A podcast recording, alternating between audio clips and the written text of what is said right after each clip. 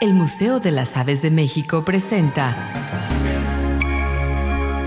Avesitas. Conocer para valorar y conservar. Una de las especies de gorriones más raros y en peligro de extinción es el gorrión de Gordon. Esta especie se distribuye única y exclusivamente en México y el Museo de las Aves de México creó la Reserva Natural La India para ayudar a proteger a esta especie amenazada globalmente.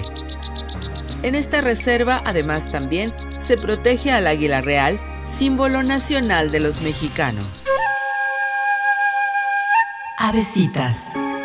Conocer para valorar y conservar. Museo de las Aves de México. www.musave.org Hidalgo y Bolívar, zona centro en Saltillo, Coahuila.